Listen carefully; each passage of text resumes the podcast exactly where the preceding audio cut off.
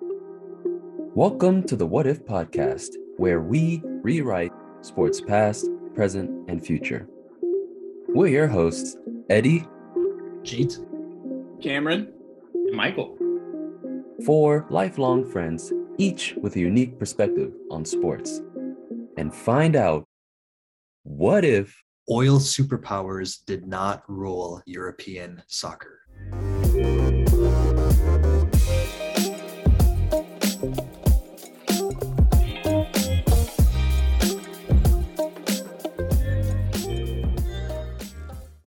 Hey everyone. We're back here with another episode. Glad to have you all with us. So, this episode, kind of along with the theme of this season, we've been talking about some heavier topics and more real world applications of sports and where sports and life intersect. So, today's a similar episode. But before that, when we talk about life, we think about how many years make up a life.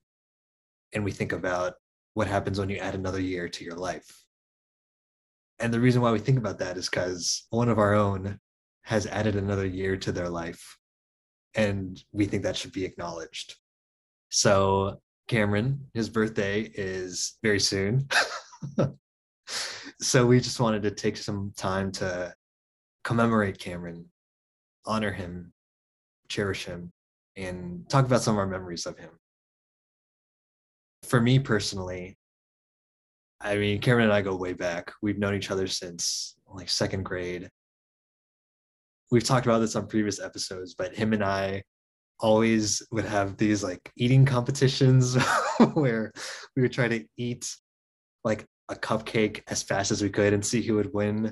And then we would get in trouble for that it was it was a lot of food related stuff all throughout elementary school, just trying to eat as quickly as we could.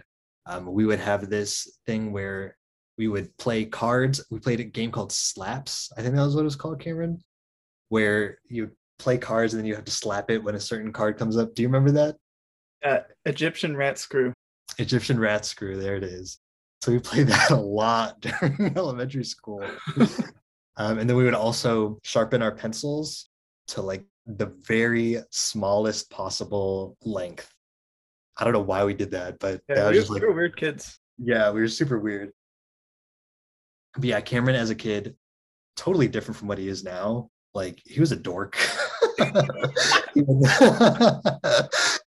I mean, I say that because I I am a dork and I was a dork too, but that's probably why we became friends. But he had those like the sports goggles and was like very sporty and also very smart. So Cameron's always been just like really solid friend, always there when you need him. First one out the door when you need someone out the door. I don't know what that expression is, but but yeah. So Karen and I, I, I love going outdoors, G. yeah, there it Let's go. I'm ready to go. There it is. Eddie, Michael, what do you got about Cameron? Very good, G. Yeah, Cameron, I just got to say, like, right when G started talking about this intro, I think this is going to be your best year of your life. Because how old are you turning, Cameron? 27. And I'm presuming, what is your favorite number? It is also 27. Because a good old Scotty Rolen. So, Scotty, I know you're listening to our podcast. Give Cameron a shout out. Uh, so, very happy birthday, Cameron. I had a few memories. I remember one. We're all hanging out, all four of us, and many other people. Like it was, we were at Dave and Buster's after senior year prom. And I remember Cameron, Dave and Buster's, there's a little photo booth where you can go in with you and your friend, and you could create a child based off how you two look in that picture. And I had it pulled up here.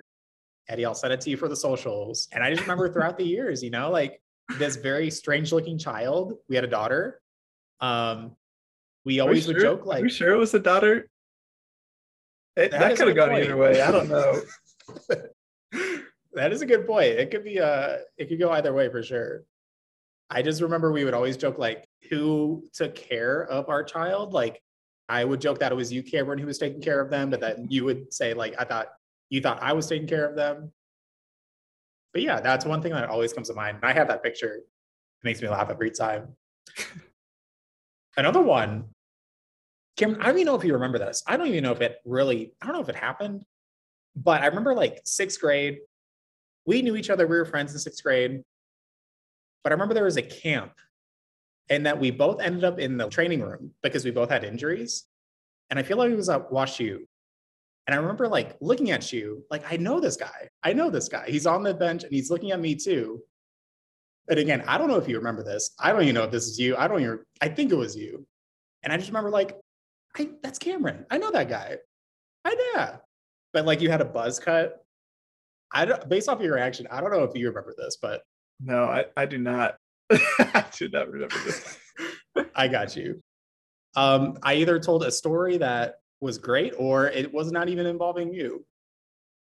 But yeah, I'll leave it at that for now. But I always remember that for some reason with you, Cameron. Like, I think it was Cameron that day. What, 13, 14 years ago at this point. But Oh my gosh. I I don't remember that at all. I have no idea. I'm gonna probably take that part out then. if, if I can, can if I can't confirm it was you, Cameron, I might take that out. We'll I see. do not remember it. That's funny. Um, yeah, I think one early memory that I have is, of course, we know how we used to eat stuff underneath the tables and stuff in elementary school. I think we already talked about that, but this other one, I remember, well, first of all, you owe me $4 still because we made a bet that Brett Favre would retire, and this was in middle school, and technically he did retire, but then he came out of retirement. And I said that if he retires, Cameron will pay me four dollars. So he still owe me four dollars. But anyways. I don't accept that. I still don't.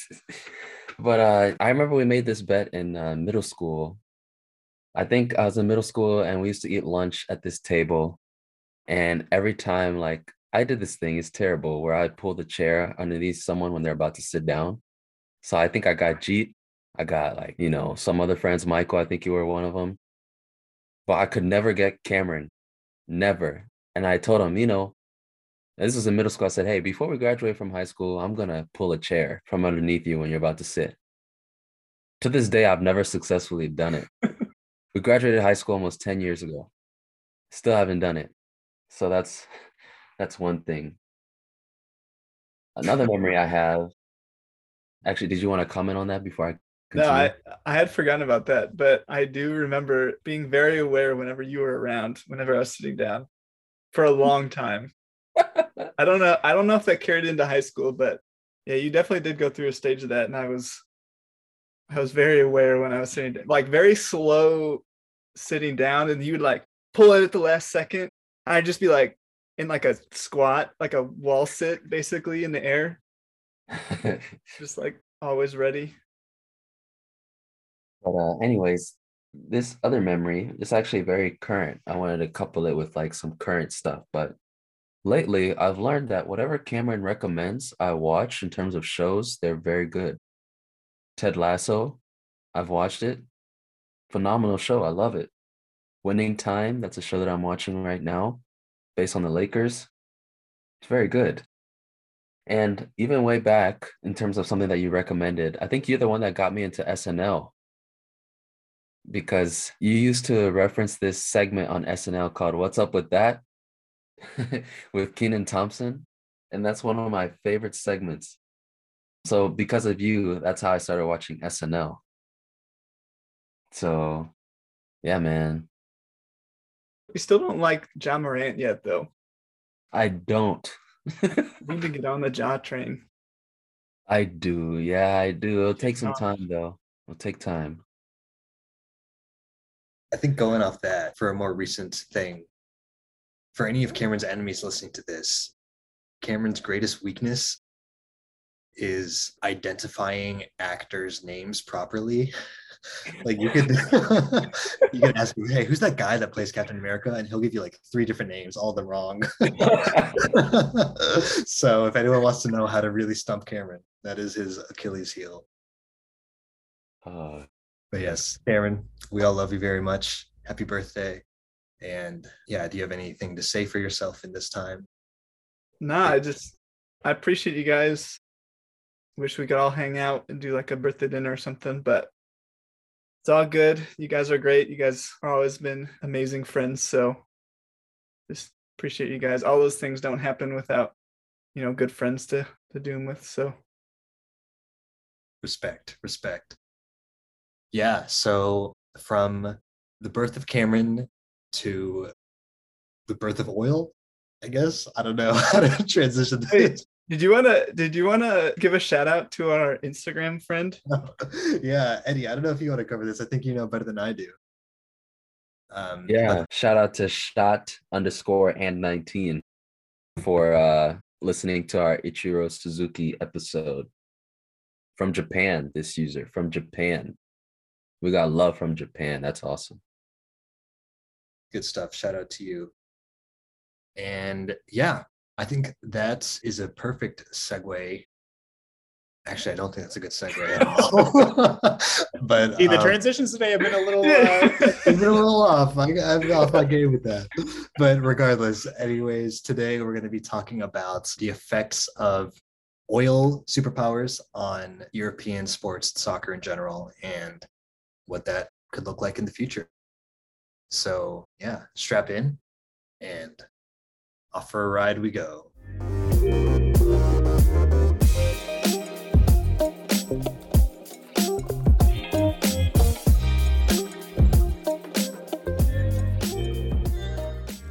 So we're getting to the show now, and it's a topic that Eddie and I have talked about, and that I think in recent days has kind of come up more and then more in the news. But one thing you'll notice is that a lot of the big European soccer teams are owned by either countries or states or billionaires who made a lot of their money through the oil business. You could look at Roman Abramovich for Chelsea. You could look at the Saudi Arabians for Newcastle or Qatar and UAE for PSG and Man City. So we definitely live in an era where European soccer is dominated by these oil superpowers. And now we're also starting to see how that could be very dangerous, like we saw with Abramovich and how with Russia and Ukraine, how now Chelsea's in a lot of trouble because their owner helped fund a war. So now they don't have an owner and they're going to have to sell their team. And in my estimation, I don't think this is the last time this is going to happen because we remember when Newcastle got their new owners this year, there's a lot of controversy because the Saudi Arabian royal family had a lot of not so savory rumors and allegations made against them. So there's a lot of controversy going on currently in the owners around European soccer. And I guess what I am interested in hearing your guys' thoughts on are where do you think this is going to lead? Like we've seen already what is possibly one of the worst case scenarios with Chelsea and with Abramovich and with Ukraine and Russia. Where else do you think this can possibly go if these oil superpowers continue to be in charge? Is it a bad thing? Is it not necessarily a bad thing? Is it just how the market is? Like it's not a situation where you give teams to the nicest guys, it's whoever has the most money and they have the most money. So is it just fair? Or do you think that this is going to become unsustainable at some point? And is the Premier League, among other leagues, going to have to start saying, in order to be an owner, you need to pass these qualifications in terms of human rights. Like you can't have any human rights violations attributed to you or something like that. So, what are your guys' thoughts on the dominance of oil superpowers in European soccer and the effect that has on soccer as a whole? Right now, it's uh, it's really tricky because, like, obviously with like oil prices and everything going up, and I, like how you mentioned, like the Russia stuff, like a lot of Russia is obviously very involved in the energy world, which is, I mean, oil to start with is not just involved in sports, like with all the money. Like I mean, it's everywhere. So it, it's not just affecting that part of it, but obviously we're a sports podcast. So we're talking about how it affects sports. Um, yeah, I mean, it's scary to think because that money has never been clean money, unfortunately. But I, I don't think it would change that much, honestly. I think those guys know how to find a way to maintain their money. They're smart enough to get it, obviously. And, you know, if they're that invested in sports, but I mean, it's not the first time that an owner has been pushed out for something. Um, I think about like the Clippers owner, whenever he said like a bunch of racial remarks, he was forced out as the owner of the Clippers. And I mean, someone stepped in. I mean, there's going to be billionaires everywhere that want to be invested in that. So I don't know if it affects it like that much. I think there's going to be a little bumpy patch there for a little bit and figuring all of that out, like you said but I mean, sports provides money like almost nothing else. So there's always going to be people that are interested in getting a chunk of that. I think, um, yeah, a couple points that you brought up, G.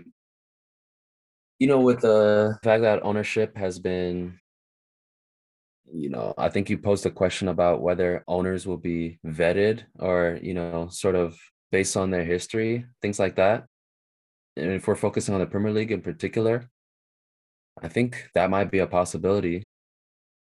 You know, from the way how I've seen the landscape of soccer change since I've been a fan, I'd say since like 2004.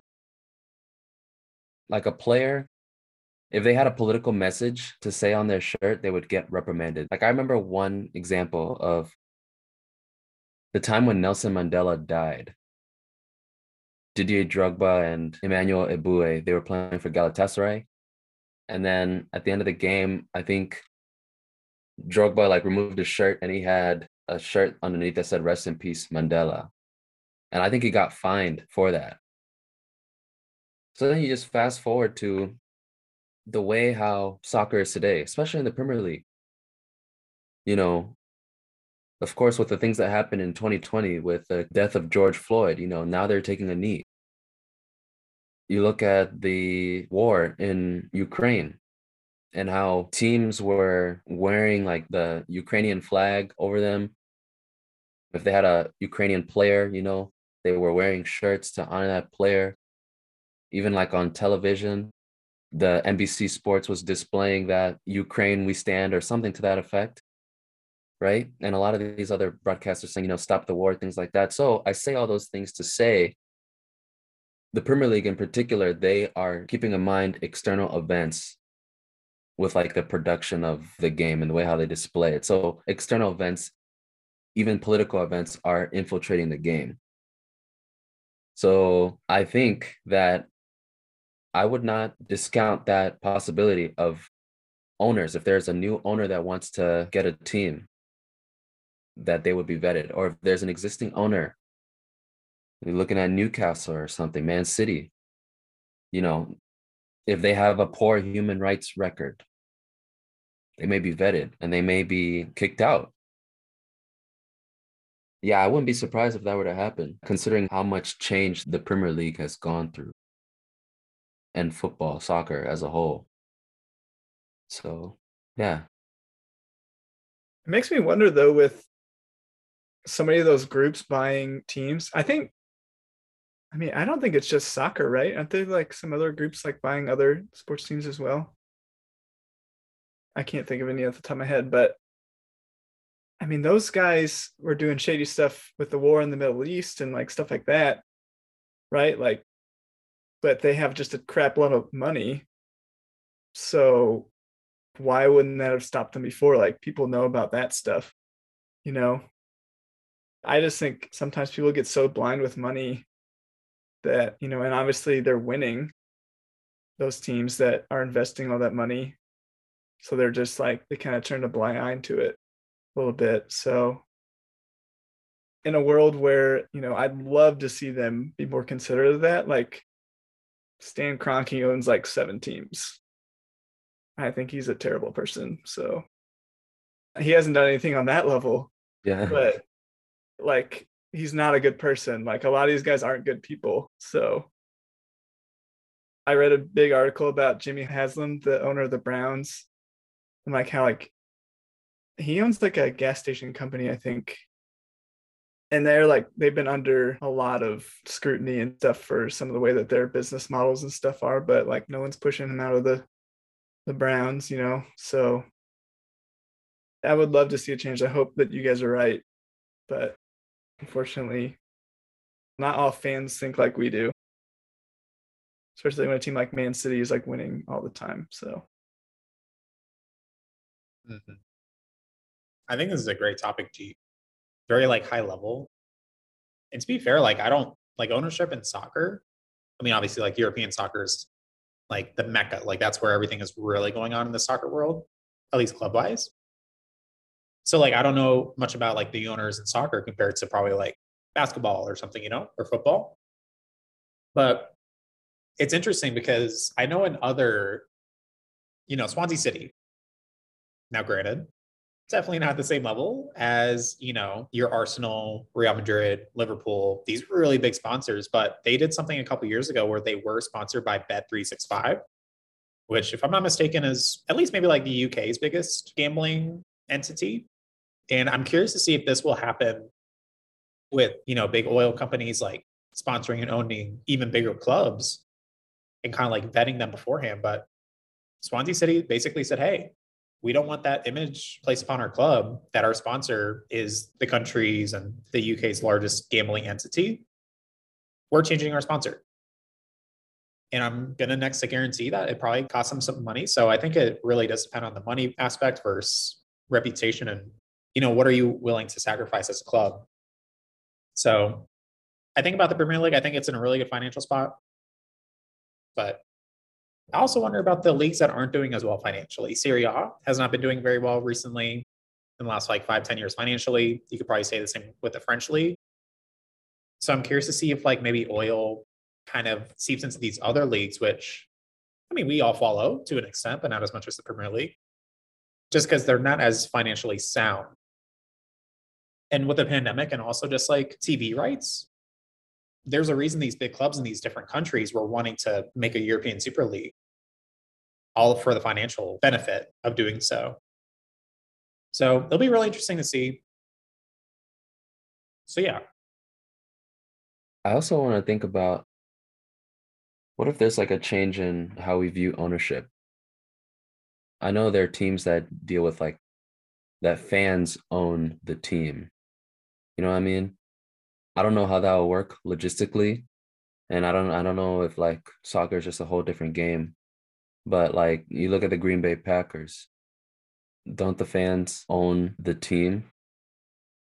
So maybe there might be a rise in that, you know? I think you know, a lot of these clubs, these European clubs that we speak of, they have very invested supporters groups or like, you know, some fans that represent that go to these board meetings, right?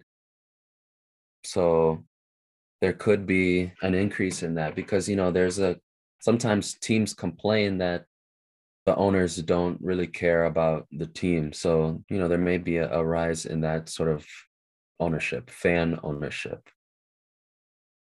Eddie, you may know a bit more about this given your time uh, in Germany and Berlin, but I think German clubs, if not the Bundesliga, but German clubs, their fans have some sort of like invested, I guess, investment or like something a lot more prominent in Germany with their clubs, the fans do compared to other countries. Do you know about that?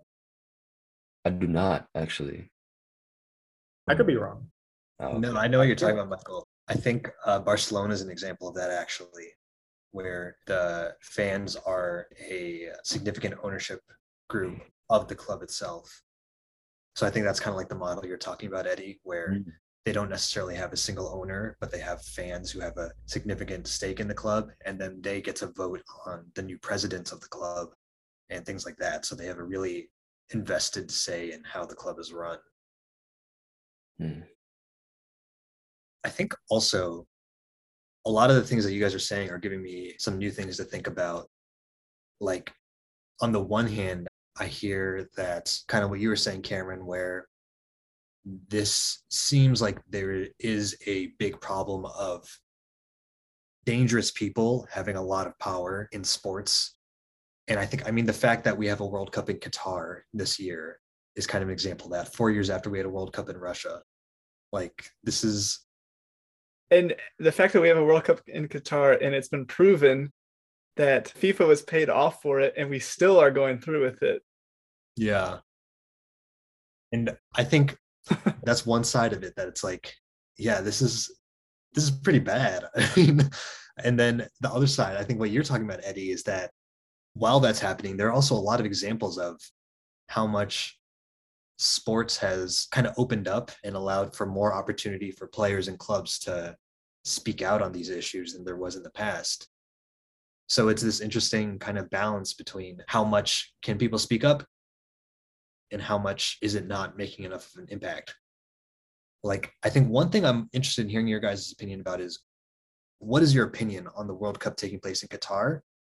Like, do you view it differently? Are you not as excited? And what do you think of the players and how they've spoken up about it or how they've not spoken up about it. And I can say my opinion of it is it makes me kind of sick that there's going to be a World Cup there in a place where hundreds of migrant workers died just trying to build the stadiums that these guys are going to play in. That if gay people are seen engaging in acts of public affection, they could get jailed. This is just like so these things shouldn't be in our society that we shouldn't have to be negotiating with this sort of like these oppressions on basic human rights.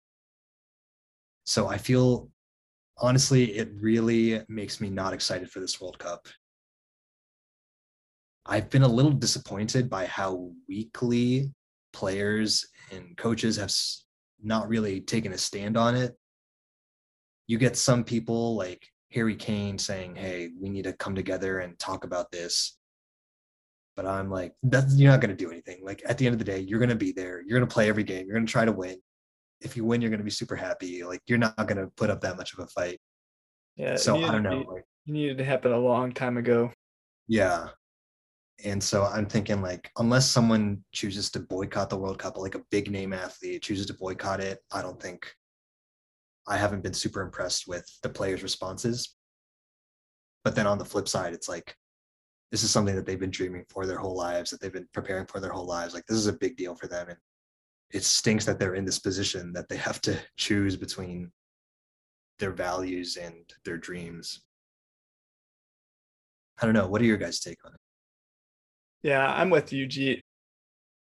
I don't know much about the country but yeah, I've been hearing like like a lot of similar stories about how like they don't value the workers at all, and then obviously, like I said earlier, I can't get past the fact that they were paid off to have it, and then they're still going through with it. Like there were other countries that would have done a much better job, but yeah, I just when all that stuff for FIFA came out initially, I was like, like we can't have it in Qatar to start with, and now like you're putting all these like human rights stuff on top of it. It's like it just proves that whether it be political or sports or you know news, like whatever it is, money just wins and is just undefeated. Like they just money just wins. So it just sucks. And like I really haven't been paying that much attention to the stuff that they've been saying about it in the news. But yeah, it definitely doesn't feel as good as it would be to, you know, go to a country where they would actually appreciate it as opposed to just having it to gain money and some other stuff. So yeah, um I agree with what you said, Cameron and, and Jeet as well. You know, I feel like um well, first, to answer your question, like, how do I feel about this World Cup? One, I keep forgetting it's a World Cup year because it's in the winter. That's one thing. And then, frankly, what you, Cameron, and and Jeet, what you both said, like, it's not something that that was at the forefront of my brain, and I feel bad. Maybe because as someone who's like such a pure fan, like like I've forgotten about sort of these some of the atrocities that have been going on behind the scenes. But then on the other hand, it seems like every World Cup, workers are not happy in construction the stadium. You know, there's always a group that's displeased. And I think that's a fundamental issue that FIFA needs to get right. You know, the fact that workers are working in oppressive conditions. I remember in Brazil, there was complaints about the constructions of the stadiums and things like that. Um, Russia too, right? Didn't they have Russia, yeah, yeah. So it just seems like every every four years there's complaints about that, and you know FIFA needs to really get at the crux of that. Yeah, I agree with you, Eddie. Like I kind of forget it's a World Cup year myself. I think in the same way, like each World Cup cycle, you know, you hear about how many people have been killed building up these stadiums, probably in very long hours, day like days of you know 16 hours you're working on the stadium. Very little pay relative to what you're doing. Safety precautions just not being in place.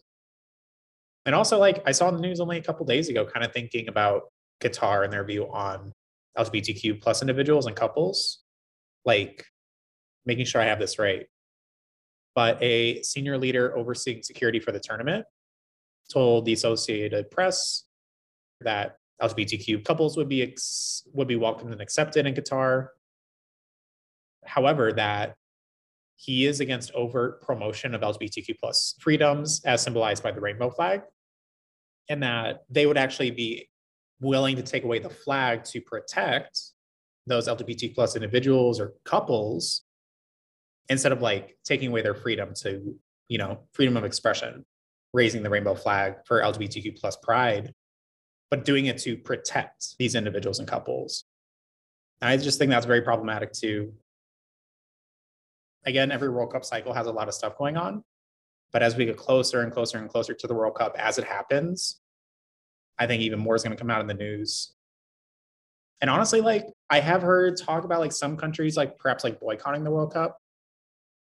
But like on one side, the financial ramifications that would be very significant to that country and not taking part in the premier international tournament. But if one country does it, how big of news would that be in the media saying that they're actively refusing to take part in this tournament? I don't know if that will happen or not, but if it does, that will really that would truly show a big message to Qatar hosting this World Cup. I think Italy is they made a bold decision not to go to this World Cup. So applause to That's very true. Shout out to Italy. Um, Italy's got to be like the Lakers of Europe, right? Like, how? How does that happen? Would they lose to like North Macedonia or something? Not even like, I didn't even know there's a mm-hmm. North Macedonia. There's how many Macedonias are there? They're tiny. Ugh. Yeah, that's a big L for Italy. Second World Cup in a row that they don't qualify, and then to win the Euros in between that, that's just bizarre. Very strange. But yeah, so it sounds like this World Cup's going to be an interesting one. Maybe not in a in only good ways, but we'll see how it goes. It's definitely going to be something to follow as the months go by and we get closer to it. And I guess just to close it out, some closing thoughts on kind of how you see this area of sports progressing. I feel like there's going to be a tipping point, and maybe we saw it with the Russian invasion of Ukraine, where people at some point are going to start saying, we need to have some sort of like human rights checklist to make sure that you can buy this team or that you can bid for this World Cup.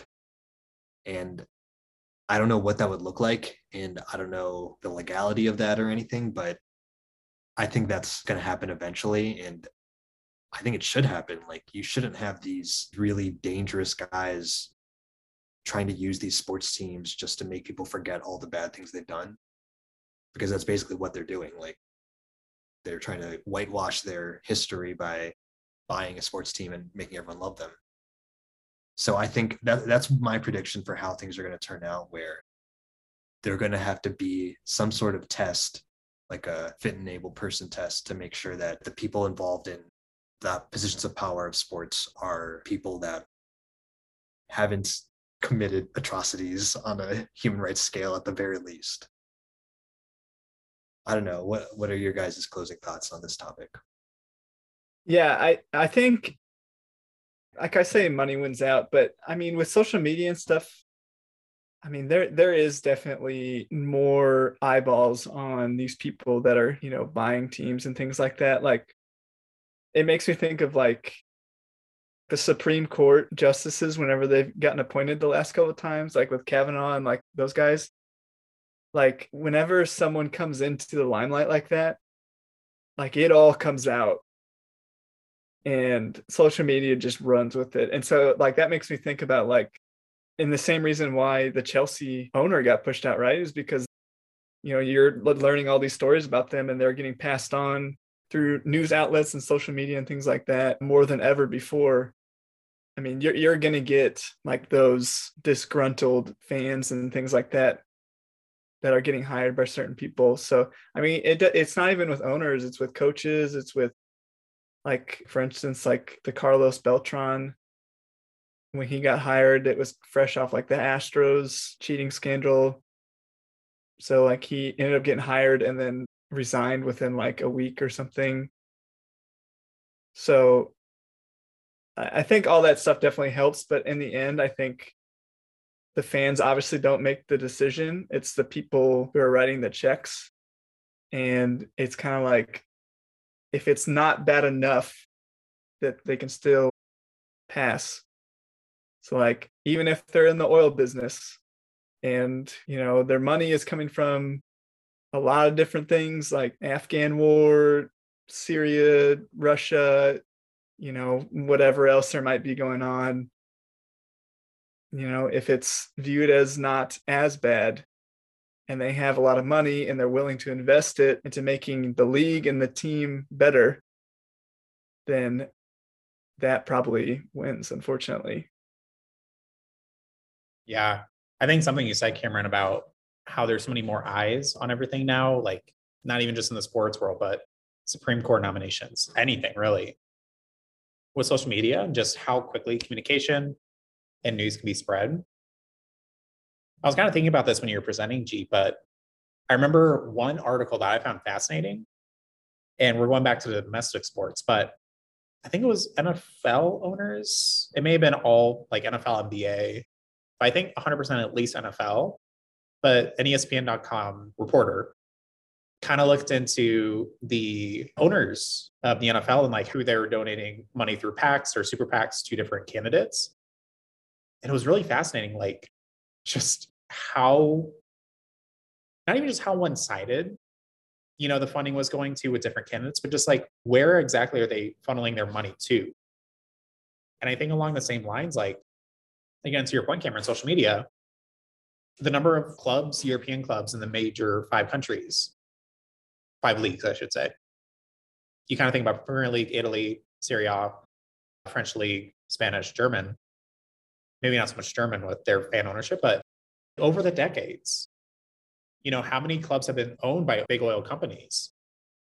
And just kind of like doing an analysis on like throughout the decades, what does that percentage look like of clubs that are funded by big oil in the 1980s compared to the 2010s? are there different trends or tendencies in different leagues? Because it seems like there's so much more front and center. You know, you see their sponsor on the kit, and you're like, oh, there it is, it's right there. But was that the case 40 years ago, 20 years ago? What is the landscape looking like with that? Because I don't know the answer to that. I don't know if there's research on it, but that'd be fascinating. Can kind of give a better idea on more of the macro level of European soccer and just soccer in general. Who's funding these clubs? And I now granted I haven't seen the whole two seasons, but Ted Lasso, I think there was a season two storyline in which a, if I'm not mistaken, Nigerian soccer player for the soccer club. He was invited by the club sponsor to take part in some promotional commercial or something. He calls up his pop back home and he's like, Hey, dad, like I'm taking part in this cool sponsorship opportunity. Look at me in this commercial or whatever. And it turns out It was Dubai Airways or some made up Dubai something, Mhm. but they were actually funded by Big Oil, in which that big oil company was like really ravaging his home country. So, kind of thinking about that, like seeing that in the main storyline, I personally had not really seen that in sports media. And I thought that was really powerful. And I don't know, it was really interesting because you think about these clubs, their sponsors, just money, money, money, but they could be impacting the individuals who are making these clubs happen the players on the pitch, the staff. So I thought that was a pretty interesting storyline in that show. Sorry for the spoilers. No, I was thinking about that too, especially when you're talking about brands and everything.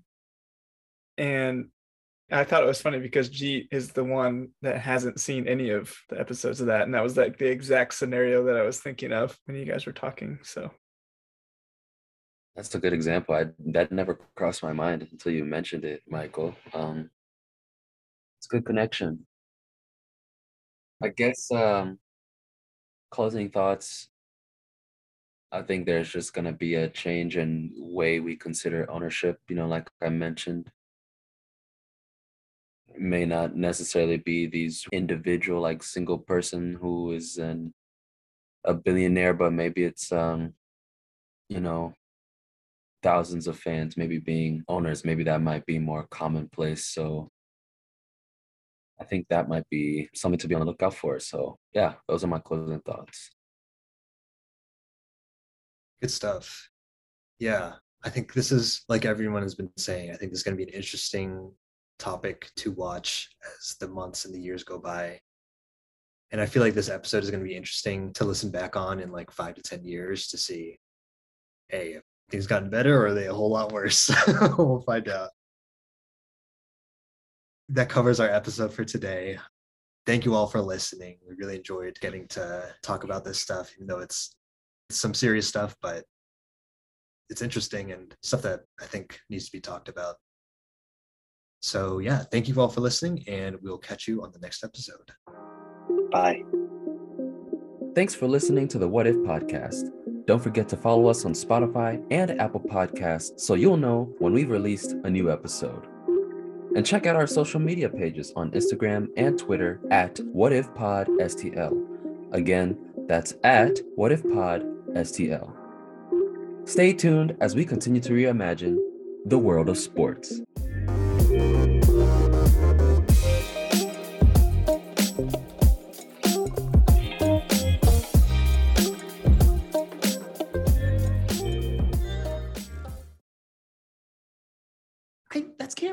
that guy. I yeah.